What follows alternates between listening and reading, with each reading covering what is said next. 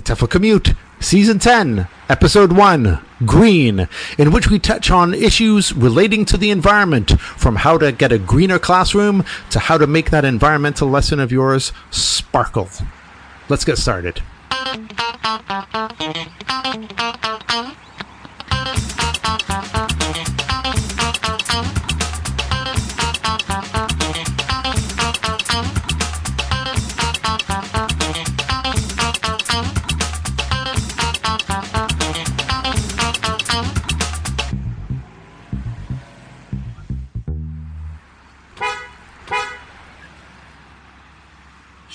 Hi, Lindsay. Are you ready to sparkle? I am ready to sparkle. I'm all sparkling for our debut episode of season 10. How are you? I love the reticent season. Uh, I know it's been 10, ep- 10 I seasons. know, 10, 10 10, seasons. 10. 10. Welcome, everybody. By the way, if you're listening, this is the TEFL Commute. We're a podcast. Uh, my wait. name is Lindsay, and my my co-host Hi, I'm Sean. who interrupts is Sean, and w- this is a podcast for language teachers. Uh, our tagline is "We are for the podcast is for language teachers. It's not about language teaching, but the topic often comes up." And That's not uh, the tagline. It's an approximation of the tagline, but you're close enough. Yes. But it is close enough. I always get I it wrong. Ten seasons. Um, 10 seasons, and it's a back to school season uh, right now for us. Um, Sean, did you have a nice summer? I did. I had a good summer. Work, bit of holiday, whatever. My advice from the summer is don't camp in 50 miles an hour wind. But apart from that, good. What about you? Uh, my summer was nice. I was back in Canada visiting family. Has haven't been there for quite some time, so Oh, right. it was always nice to get back. Um, and yes, and I'm going back into teaching, but online teaching. Um, and uh, yeah, no, nothing much else to report about the summer there. Oh, right. Oh, okay. Yeah, same here. I mean, it's still a couple of weeks before university goes back, but online is uh, kicking itself into gear. So, but of course, the most important thing about it, September is we record the new season. So That's right. we're. And we're and each episode of our um, our seasons here on the TEFL commute is based on a topic. And this episode, uh, the topic is green, as in environmental green, not Kermit the Frog green. But we're all about the environment on this episode, um, partly because uh, we've been wanting to do a, a, a an episode on the environment or on green issues for a while, and because a couple of things happened, one outside of ELT and one inside ELT that kind of sparked this for us at the beginning of the summer. Uh, the first thing was something that happened outside of ELT in June. Um, the Guardian and several other. Um, newspapers, uh, media outlets, that is, decided to retire a couple of terms from um, and change the terms they use to talk about um, what's going on on the planet. Uh, they said that the terms that they weren't going to use anymore were too neutral, worn out, and too nice sounding to describe the crisis facing the planet. Sean, what terms do you think they meant? Well, one has to be global warming. That's correct. That's one that they decide is too nice sounding. Not, not a surprise. I, I mean, like, uh, I think it was, it wasn't it during the summer or just before the summer when a certain president uh, misunderstood global warming to mean hot Exactly. weather. I mean, Yes, yes. And the other one? uh, uh, it's too too neutral. So probably climate change. That's right. Climate change and global warming were considered too neutral, worn out, and too nice sounding to describe the crisis. Uh, this was The Guardian publicly announcing it would drop climate change for the terms climate emergency, climate crisis, or climate breakdown. And other publications did the same. Spanish uh, news agency EFE said it would use the word crisis climática. Um, Noticias Telemundo, the Spanish language news provider in the United States, announced it would start using climate emergency. And all of a sudden, these terms started like popping up all over the place. So that, as a language teacher, that was kind of an interesting language thing happening. Oh yeah, there's Um, quite a lot of language evolving from that, isn't it? Maybe we'll touch upon it another time. I mean, I, I saw the phrase climate refugee for the first time over the Yeah. Uh, the Guardian also said it would start using wildlife instead of biodiversity, so not making it such a neutral term, Right. and climate science denier instead of climate skeptic, which I think is also a, a kind of an about time thing. Yeah. Well, I mean, you. I think when we look back on uh, this year, you know, when you review a year in terms of language or whatever, what's happened, I think the, the terminology around language has been is probably one of the main things that's come out of the year, isn't it? I say that as a Brit, where obviously the word of the year will be prorogue, but um, Yes. I mean, uh, on the other hand, you've got you've got like the group like Ev- Evolution Revolution, you know, which has become Yeah. part of our uh, everyday kind of talk now. So it's a, it's a you know podcast about language teaching. I mean, this is an area of language which is evolving as as language does. So from Exactly. from a language point of view, it's interesting. It's a shame that we're having a climate crisis and that's what's happening as, as a result. But from a language point of view, it's interesting.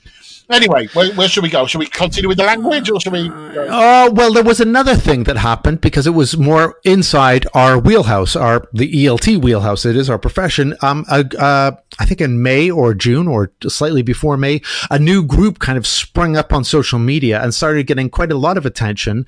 Um, uh, that was all about the um, the climate crisis. They were uh, all kind of declaring a climate emergency in ELT, um, and uh, I, I don't know. Is it a group, a community, a movement, an initiative? What, what do I you think? think, um, well, I think it's probably best left to them uh, to describe. What do you think?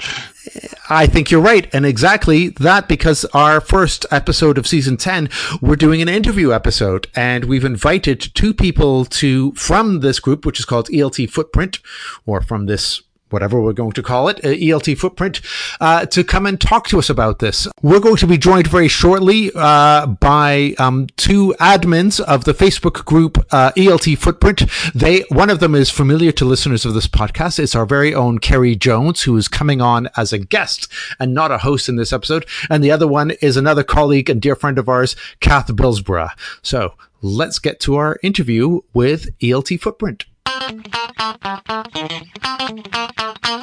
Okay, so for you know the main part of this podcast, we're joined by two guests, and um, to introduce them, I thought I would read a quote that I picked up on their website. Um, I'm going to read you the last part of the quote, and then I'm going to ask, I'm going to introduce our guests and ask them uh, to tell us about the group and, and and what this quote means. So here it is. Here comes the quote. Ready, Sean? Yeah, got him. All right. It's not everyone's job to save every part of the world, but it is everyone's responsibility to thank every person who is doing their part to save the world. Don't critique, just appreciate. Don't judge, just educate. We're all trying our best. Thank you. So, that quote I found on the page of the ELT Footprint Group, which is a group that recently started and is, hmm, making quite a footprint. I don't know. Is that that?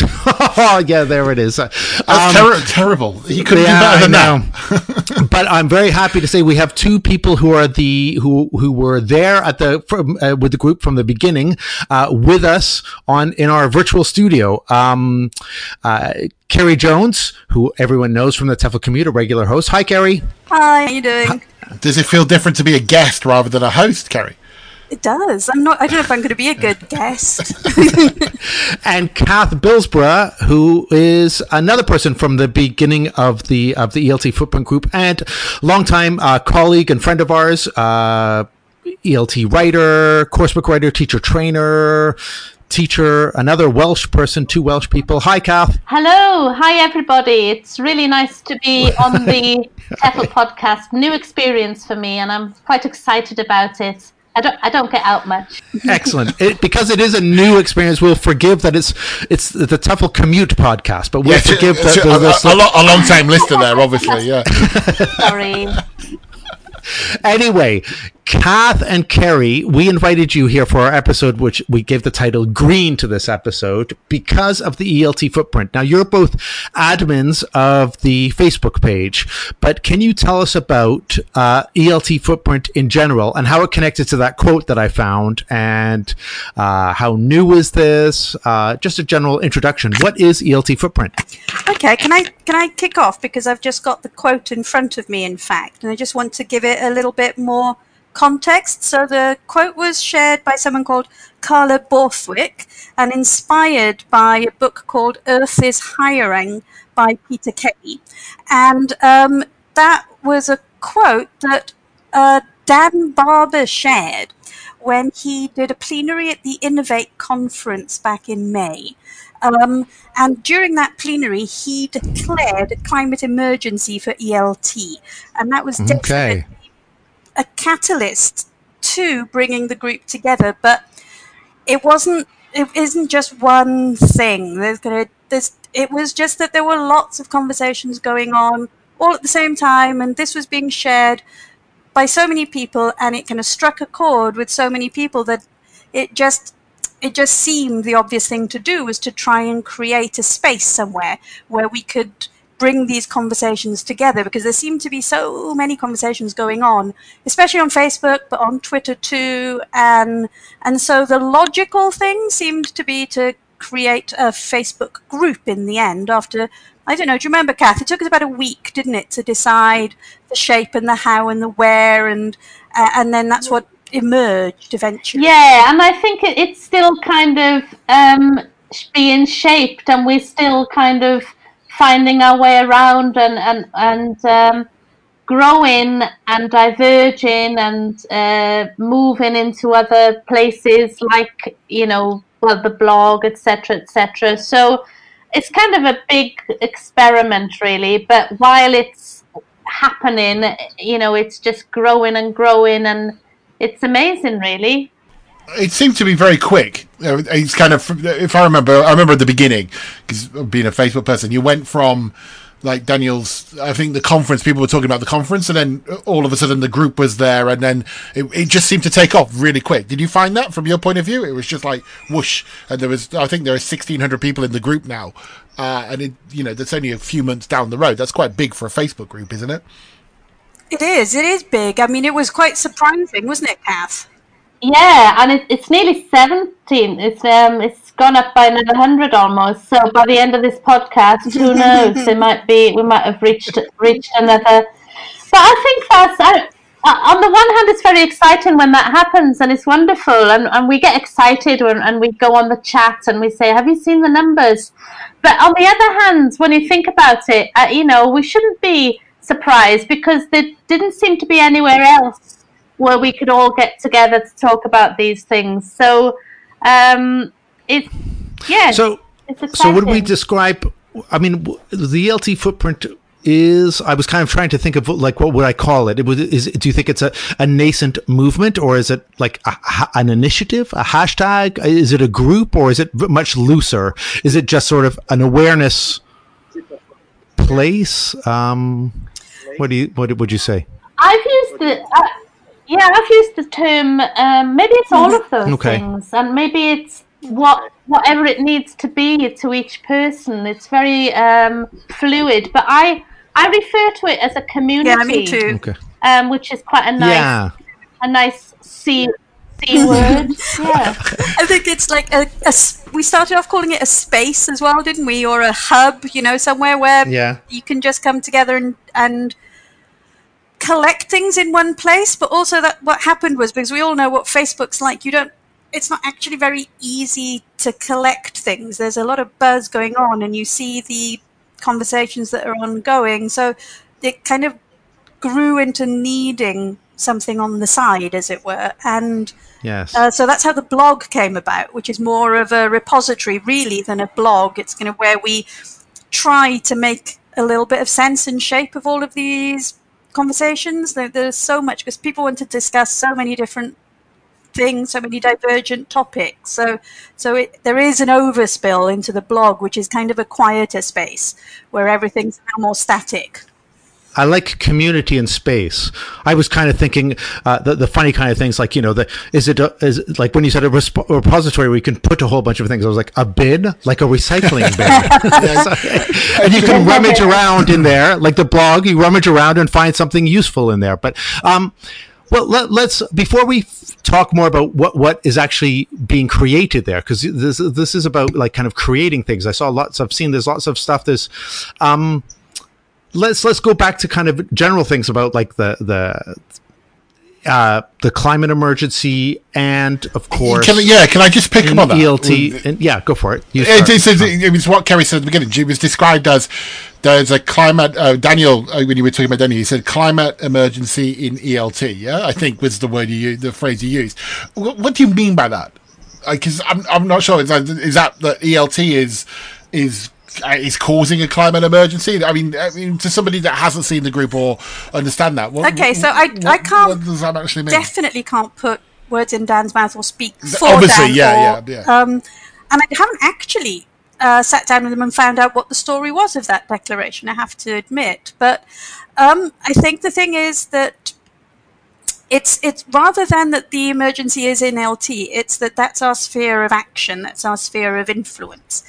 Um, Okay. There's quite a neat little video that I'm going to share the link with you uh, that uh, was shared on the group, and it's by um, a climate change academic called Will Grant, and he kind of breaks down action um, in you know sort of in the sphere of climate change into four levels, and one is individual, so it's just what you do on an individual basis within your life. And then the second was kind of you and the sphere of your friends and family, so kind of on a personal level, and the people that you might influence on that level. And then the third stage is kind of like a, again, that word community.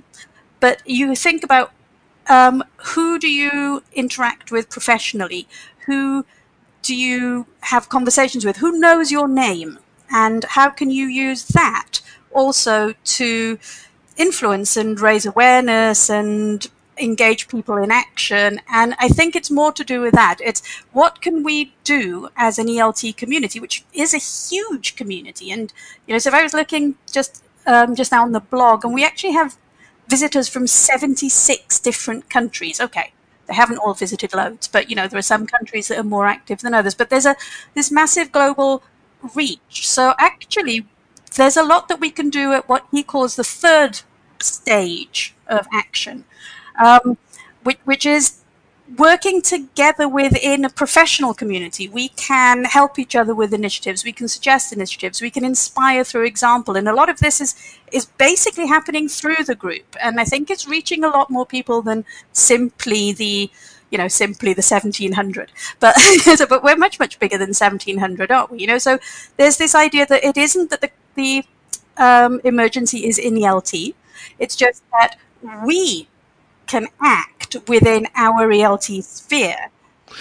So it's like the, this. It's like um, this is we as a community are responding to the global emergency Exactly. rather than saying, "Yeah, okay, okay, I got it, I got sense. it." 'Cause Then, then Yeah, his that- that- fourth, that makes his sense, fourth yeah. stage would be a stage where a lot of us are trying to do something anyway, but not through the ELT community. So, which would be protests, uh, petitions, uh, writing to members of parliament, um, putting pressure on the political, you know, sort of the, the macro stage where, which is where we probably feel more helpless anyway. So that there's this idea that by engaging with the community, you can, um, what would be the word, amplify your actions. Yeah. So there's that thing about what we do as a person, then what we do with our immediate community, and then this reaching out towards a profession, which then makes it a much, much wider sphere of influence. Okay, so then, I mean, I mean, how good or bad is ELT with regards to climate change awareness and action? Is is it something? I mean, I think everybody's aware of it this year. It's one of those topics. But I mean, how would you rate ELT in terms of climate change awareness and action? Good, bad, indifferent? Shall I jump in there? Um, this it's a good it's a good question, really, and it's it's it's funny because when we were preparing for this podcast and thinking about it, Kerry went away and made some notes, and I went away and made some notes, and we both independently wrote something like, "How long is a piece of string?" Yeah, I mean, mhm. this this idea. So, um, in terms of our profession or our industry, whatever you know, however you want to call it, I think that um, it's the same as every other industry, in that in some in some places, you know, we we're not, you know, we're not too bad, and then in other places we're just terrible. So. If we look at, I mean, when I look at myself as an example, and and uh, Lindsay, you're you're the same here, and Kerry too. Very often um, in our jobs as as being an author. They might invite us to travel to the other side of the world to speak for one hour at a conference, um, you know, on on something. And I mean, this is terrible because I mean, you know, our carbon footprint is is you know that's just ridiculous. So, but on the other hand, there are people who just don't. You know, they work as um, an English teacher in their school, and they might not travel anywhere as part of their job, and they might be really um, careful about, you know, the the photocopies that they make, etc. So it's we're all over the place, um, and I think one of the key things one of the key things for me and, and what I've learned um, is that you know we're not here to shame each other.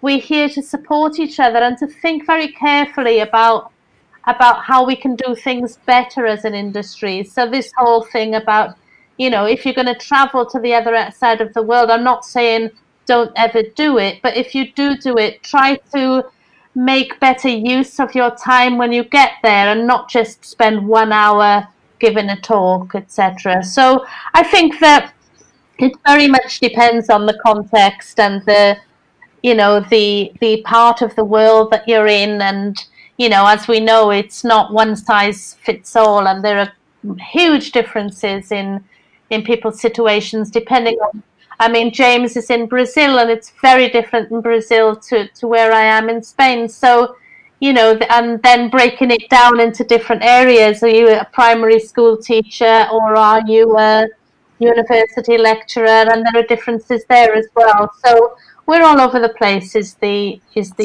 easy, the quick answer is, to that one? I think. Is there a worry though when you say when you say that you're we're not about shaming? Doesn't it always end up like any kind of any kind of m- movement for raising awareness about change, um, unfortunately, online often does come along. there is often the, the shaming that then, is, or not not necessarily by you, but or by other people, sort of the instinct to, and perhaps it was that with our question as well, the instinct to find who's responsible and let's let's shame them to to not doing that. Yeah, so how, how I was going how, to say that it's one how, of those things. It's you know it's not a league table, and okay, yeah, yeah you're not maybe involved in fracking, which might be considered one of the big enemies. But you know, yeah. Um, that, that that doesn't mean that you can just sit back and yes, not worry. Exactly. You know, it's that. Yeah. So, so we're not into league tables of who's the worst enemy. We're not. In, so you're not, not. There's into, no kind of. Yeah, you know the quote that you quoted at the beginning. It's that thing yeah. about thanking anybody who's taking any action rather right. than um, because you can't do everything. That's the whole point. If you read yeah. the whole quote, it's all about this. Well, you know, sort of. Yes, no, it's a great quote. Yeah, which I direct everyone to read at the ELT Footprint mm-hmm. site on the Your About page. You don't then envisage the kind of thing. Uh, the last time we've had I don't know. There've been other ones since, but another one that was recently in ELT, and I don't want to get into this, but was sort of representation at, uh, uh, at conferences on panels and stuff like that. And so there've been various initiatives to give awards to conferences that meet sort of an equality or uh, gender equality in the plenary speakers or an equality of speakers and stuff like that. So, but you don't envisage, or there hasn't been kind of envisaging of of doing that for for ELT conferences or or or or schools or things like that. Are there, or is or With the, is there something I've okay, missed? there have been suggestions and discussions, but we've shied away from it, and we've gone back to that quote and we've said we're not yeah. about giving awards. We're not yeah. about okay. Um, it, it that's not the ethos. And I think, Kath, would you agree with this? That one of the thing, one of our jobs as moderators that can sometimes be a little bit difficult, a little bit awkward, is when we do see that a conversation is verging towards that, and so we feel like we need to step in and make sure that no one feels that they're being um, that they feel embarrassed about something that they've said or done. I don't know. Uh, would you say, Kath, that was one of the challenges? Yeah, I think that's one of the more difficult um, aspects of being an uh, an administrator um, because, well, I mean, how this usually goes, you can you can probably imagine, but how this usually goes is that one of us sees a comment on uh, you know, on Facebook, a post or a comment in response to somebody else's post, and we think it's a, a little bit um, dodgy mm-hmm. for some reason. and then we we send a private uh, chat message saying something like, "Oh my God, have you seen what X has just written?" or you know, WTF, or Yeah. but um, and then we we we we usually what I'm trying to say is we discuss it before we just jump in there and uh, Absolutely. And you know, moderate. Yeah. and we decide together Yeah.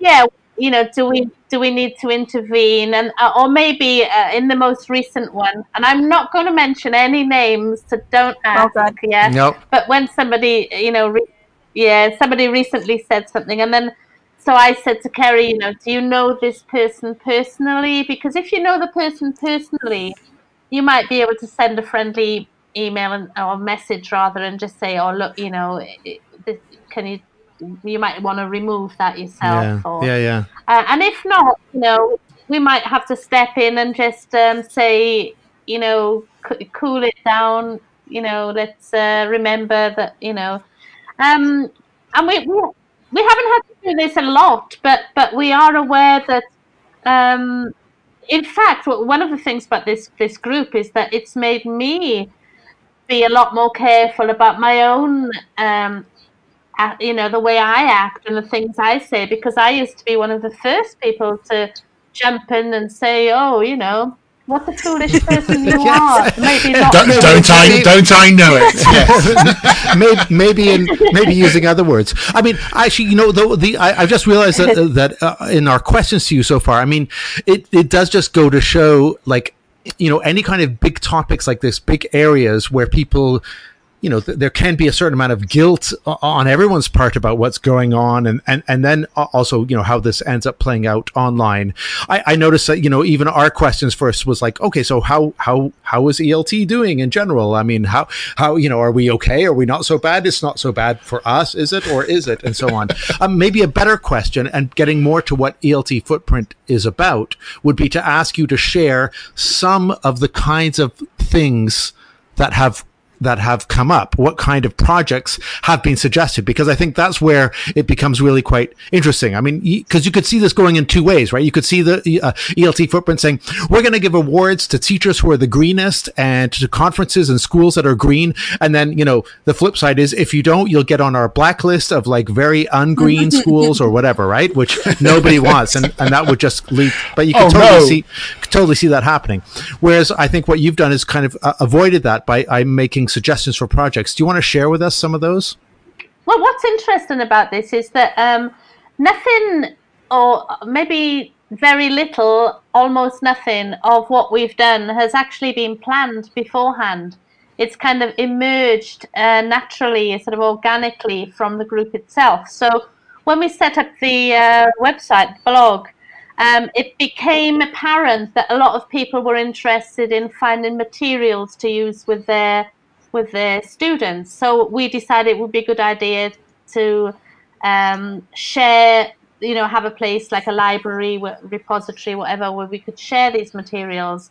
And then we might put a call out. And, and, and I think Kerry looked earlier at some statistics, which she'll share with you later, and saw that one of the most um, popular parts of the sections on the blog is actually the materials um, side because I think a lot of teachers who have joined our group they've they sort of the, teachers are always looking for interest in materials and you know as you know sometimes to to leave the course book and to to find something a bit more interesting. So one thing i like for example is that as we've been going through um, time wise on the blog so you know a date is so is approaching and we realize ah it's going to be you know world oceans day in a week. Uh, so we look around and somebody actually shares a nice lesson plan with materials that you can do with your, your you know related to that particular day.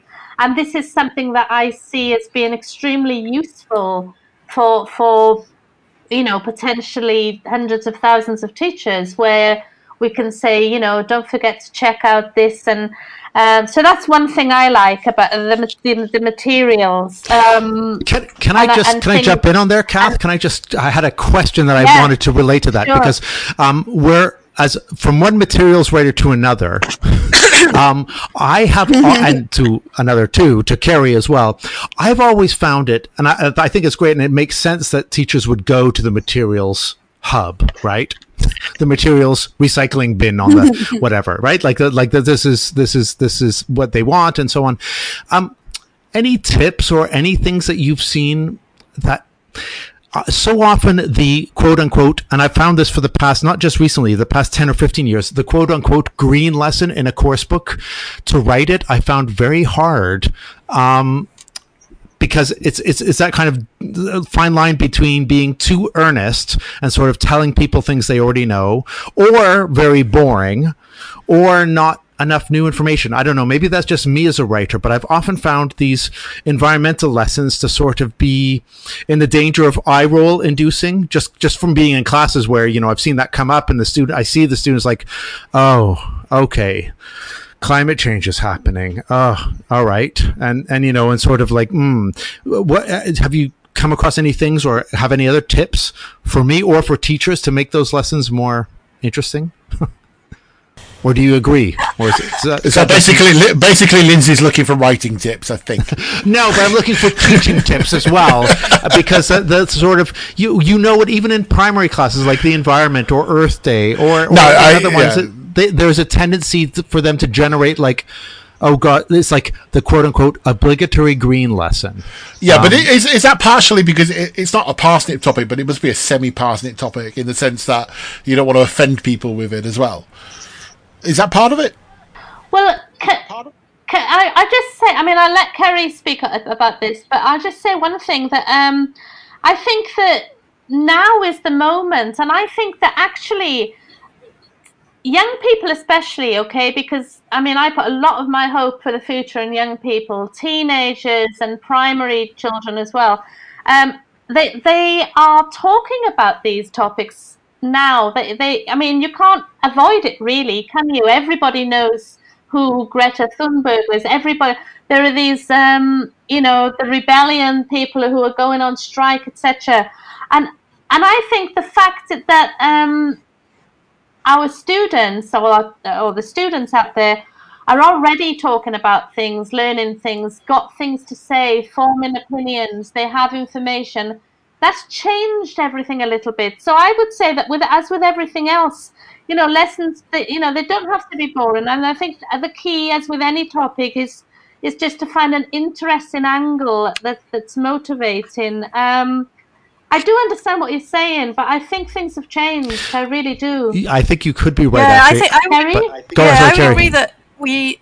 It, um, okay, so lessons I've taught recently that have had um, an eco twist to them, should I say, have always grown out of local context and are what the students are already doing and already know. So, not wanting to preach or teach because I don't think that's appropriate. It's much more to do with how does this fit into your world or whatever. So, for example, this is like um, I was doing a pronunciation course with some university lecturers, and uh, it ha- it was around the first global climate emergency strike and we looked at um, slogans because there were some there were some great creative slogans in the march in London, and then we looked at the the, the Spanish equivalent, and we worked on uh, city superficial things like consonant clusters and um, chanting. But it, that that to them was really really relevant. They loved that lesson because it was something that they thought was incredibly uh, current and it was because it was happening now in the news and in the town. Um, and I think the thing is that with so there was another Lindsay, you might have remember you might remember this was it in May or June? There was a plastic free week in. That's right. Remember? Yeah. Yes, I remember. Yes, yes. In the El País newspaper, a columnist, and she ran a story on it every day. It's Incredibly entertaining, great yeah. A lot of people were reading it. It was kind of it was out there on social media as well, and it gave a great context for just exploring. So it wasn't telling anybody anything. It was more about exploring. And so one lesson that I did, and then I I also shared it online, was to go into the supermarket and simply take photos of ridiculous plastic wrappings in the supermarket, and then compare that with the you know non-ridiculous plastic wrappings in the local market, and that's all it was was just this very um, visual kickoff of a project, but then the kids could do exactly the same. All they needed to do was to take their phone into the local supermarket, and then we started talking about which products were uh, hyper wrapped, which ones didn't need to be, what would the alternatives be, and it wasn't. It was very much grounded in their town, their reality, what was going on, um, and so I think that kind of approach is one thing. Another thing that I think that I've noticed has changed in me in the last however many months. It's only since May, isn't it?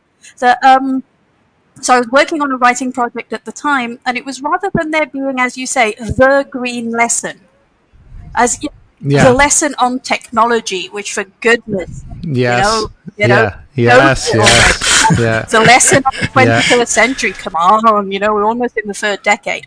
And um, Yeah. it's, it's it sprinkles around. And there was one little exchange I had with an editor um, where there were speaking points at the end of a lesson, and it was, "Well, have you learned anything new recently?" And in the box, there are suggestions of different things.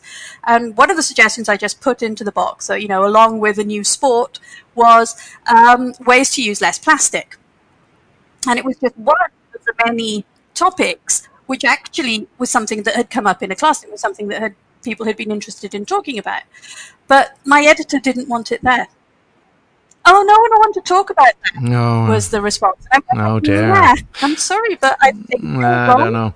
Well, but I think maybe you do have a point then that just in the way that uh, we've ceased to do the technology Mm-hmm. lesson, you know, and it kind of like it goes throughout lessons. So lots of our lessons will have bits of technology or just becomes part of the thing. Maybe that's one of the things to take from this is that we don't have the climate lesson, Exactly. the melting Yeah. ice caps lesson, that it just becomes part of it with along with questions about other things. So questions using present perfect or questions using what are you going to do and stuff like that. It just kind of becomes like blended into it. Anyway, I want to keep the um the interview going. I'm going to pass over to Shaun because we could talk. I mean, this is fascinating. I'd like to talk about this a lot more. we seg- we segued a little bit. They, th- that was obviously they were talking about the projects uh, that ELT Footprint had been suggesting. I think one of those, uh, in a sense, is is the charter that that, Okay, uh, yeah. that you've come up with. Yeah, the the the was it the charter for a greener Hmm. classroom, which uh, which is uh, downloadable on your um, your website uh, for it. So, do you want to tell us a little bit about Okay, I that? think- I mean, number one is one is think, no, the first point. Think before you copy. Now that must be our our greatest cardinal sin as ELT teachers. Surely is the photo. Okay, so this is an Um, interesting little project. I think it was our first um, successful kind of collaborative project, and it happened really early on. Right. And it basically was driven by two trainers, although the other people got involved as well. But it was uh, Danny Jones here in Cadiz and Nicola Meldrum in Barcelona. And they both um, train on uh, CELTA Trinity uh, Trinity Certificate and Trinity um, Diploma. And they were talking uh, actually about um, their trainees rather than the teachers in the school, as it were. And this the first thing that came up was this thing about copying. So that a new teacher, a trainee, that's one of the they, they just kind of sometimes flood their lessons with, you know, paper and totally unnecessary paper. And this is one of the things that we need to train them into anyway. So that was kind of part of the charter. But there was also this idea of, okay, well, we're forming teachers here. Why not, as it going back to the technology thing, you know, techno- normalizing technology throughout the course, We're also normalizing um, a, a kind of a consciousness towards um, your waste footprint, particularly, but not only that. So in the charter, there's things like, you know, do you really have to copy that? But it's also what temperature is the aircon at?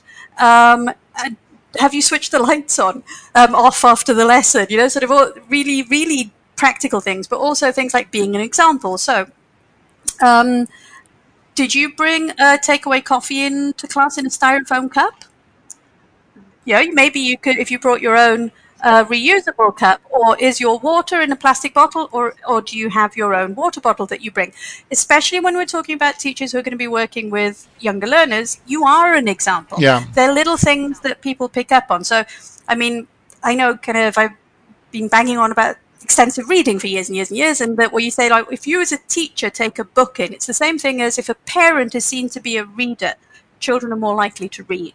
If the teacher shares a love of and an interest in books, well, it's a first step towards the students maybe sharing their interest in books. So if you show that you're being mindful of, um, let's say, waste in particular, then it's something that the kids can pick up on as well. You're an example of someone who's doing it and not making a big fuss about it, but it's just there. So all of these are kind of bundled into this charter.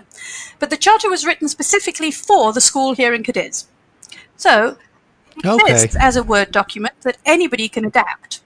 And it also exists as a poster PDF, but there are two very there are two versions. There's the 10 points written very simply, 10 bullet points that you can put up at, on the wall as a poster. You can use it as a talking point, whatever. But also then there's a there's a more discursive one. So for each of the 10 points, there's a little paragraph, things to think about, some suggestions. So Danny, for example, on the on the diploma course this summer, she actually used it as um, oh no, sorry, on the cert course, she used it as a an example of a reading race. So, kind of an, a loop input of training the new teachers um, about the skills of reading, but at the same time, they were reading through the um, more texty version of the poster. So it was kind of it's been quite interesting to see the reaction. Yeah, I can imagine. So I was actually reading through it and just saying that it was kind of uh, the, the the project was between teacher trainers. It is interesting when you look at that. It, it, I remember um, when the argument needs to be about when uh, again about technology. Why why don't teachers use more technology? Often it was um, you know well it's not in Yeah, the initial yes, training. exactly, You know the, the yeah. trainers don't do it, and it kind of reminds me of that. I mean, in certain ways, these the four week courses are set up for photocopy. You know because Yeah. of the way they have ad hoc teaching classes and that's so actually when I look at it when I when I looked at it for the first time it was kind of like these should, these this is a charter for a greener um, uh, teacher training course as well not just a greener Well, classroom. and so yeah, That in fact, that, that's, that was level, where it uh, first started was with a fair discussion on teacher and, and Nicola, uh, Nicola Meldrum from Barcelona, she's written Yeah. a blog post for the blog about using it with trainees, and so and and then I've seen kind of Danny was using it with our trainees here, and the first week of the course, um, they taught a week of eco lessons and the students loved it. They were really engaged. It was on all kinds of different themes. We and and uh, and it carried. They weren't bored with it, and it was really really interesting to see how they'd so taken it on board that when when their initial needs analysis they'd found out that the students wanted to talk about environmental issues amongst other things, then they'd just gone with that as their um, all of them did their first lesson on some kind of environmental issue. So that was it was interesting. It just doesn't take much. Um, I like it. I think the cha- I think it's a, I think it's a, actually set there as a piece of material that all teachers can adapt and use as lessons uh, and look at and look at what's already been done for. I think it's a, a really interesting piece of material uh, uh, with it. We seem to have been chatting for ages. Am I right, Lindsay? Is it, I think so, and I think our time is almost up. So, I mean, over to you, Kath. Do you have any final words or anything before we we we wrap up? I mean, on a personal level, I just thought, um, you know, I, well, I would like to invite anybody, anybody listening to please come along, find the face group page for ELT Footprints, have a look at the blog, join in, ask questions, you know, get involved. Um, on a personal basis, I think Kerry and I would probably both agree. She can tell you now, but I mean, I've changed. I've learned so much since we've been. In, I've been involved in this. I've become more knowledgeable. I've become more aware. I've become less judgmental, which is probably a good thing. I've started saying no more often to certain um, when offers of trips and talks, or asking for alternatives. Um, I've probably become more boring for certain people by banging on about it all the time. Um, and Kerry and I uh, are, are talking about um, traveling to uh, IATEFL overland this year together Ooh. and getting the train and uh, yeah, All right. yeah. So um, you know, it's been a bit of Walking- a life walking the walk. changing, Uh, well, I mean, walking the I'd, walk. I'd, I'd, I'd Walk in the admire that, but uh, bear in mind that at some point that means you'd have to get you'd have to deal with the British rail network. Oh dear. I We think- know. I I think that is that is probably a terrible place to end it, but end it we will have to. Um, Kerry, Kerry Jones and Kath Bilsborough are both admins on the ELT Footprint Facebook group. Uh, you can find out about ELT Footprint at the website, which is eltfootprint.home.blog. Um, that's where you can also, or you can just search for it directly on ELT, uh, ELT Footprint on Facebook. Thanks very much for joining us. Thank you both. Thanks for having us. Thank you. Crikey, time, right. time really flew there, didn't it? Oh, I just kind of. I looked at the clock and think we've been recording for so long. There's Yeah. so much, so much we could talk about with them. I mean, like so many, Yeah. so many questions. Oh, definitely, definitely. But um, yeah, well, I'm really happy that they were doing it. It was good to chat to them. It was good to find out. I think, as the news says, this is an evolving story. So, um, a couple of finally things to mention is uh, they also wanted to mention that it's not just Facebook. They also have a, a hashtag, a Twitter hashtag for those who don't Facebook. It's um, hashtag ELT Footprint. And uh, to say the name of their blog again, which is eltfootprint.home.blog. And there you can find out the information about them. Oh well, we'll put all the links on our own uh, webpage as well, so people can, if they forget, Yeah. them, they go and go and link. yeah, them. to the materials that they talked about, to the charter page, practical lesson plans, and other things that kind of had helped influence them on on on how they how they got to where they're where they are right now. And then I guess it's an open invitation to anyone to go along and become a part of it. Uh, yeah, I think I mean it is. I mean, they, they I think the way we, we, we said at the beginning of the episode, what do we call it? Uh, uh, a community seems the very apt word. The fact that it's you know you, you could contribute to it, you can you, know, you can use the material, take part in the discussion. So as you said, an evolving evolving uh, story, and I'm sure it's one we'll come back to. I think just listening to that, um, just listening to that interview, there's so many things that kind of spark in my mind as self-standing episodes we could go on and talk about. So I think we'll probably come back to it. But for now, I would say it's probably uh, enough uh, to get people going for the first episode of the new season. I think it is, and we have a whole season in front of us to do more episodes. So if you have any suggestions for us, any comments you'd like to make, you can find us on our webpage, which is, am I going to say it right? www.teflcommute.com. Although you don't, you don't need the www. You can also find us in all the places on Facebook, uh, YouTube, Twitter, Spotify. Spotify, all the places that you get good podcasts. We're there with everyone else. Uh, I think that'll bring us to an end of our first episode then. It will. Back into the new season. Lovely to get back into the swing of things. Lovely to speak to you. That's it from me then. Goodbye, everybody. Bye bye for now. See you next episode. Bye.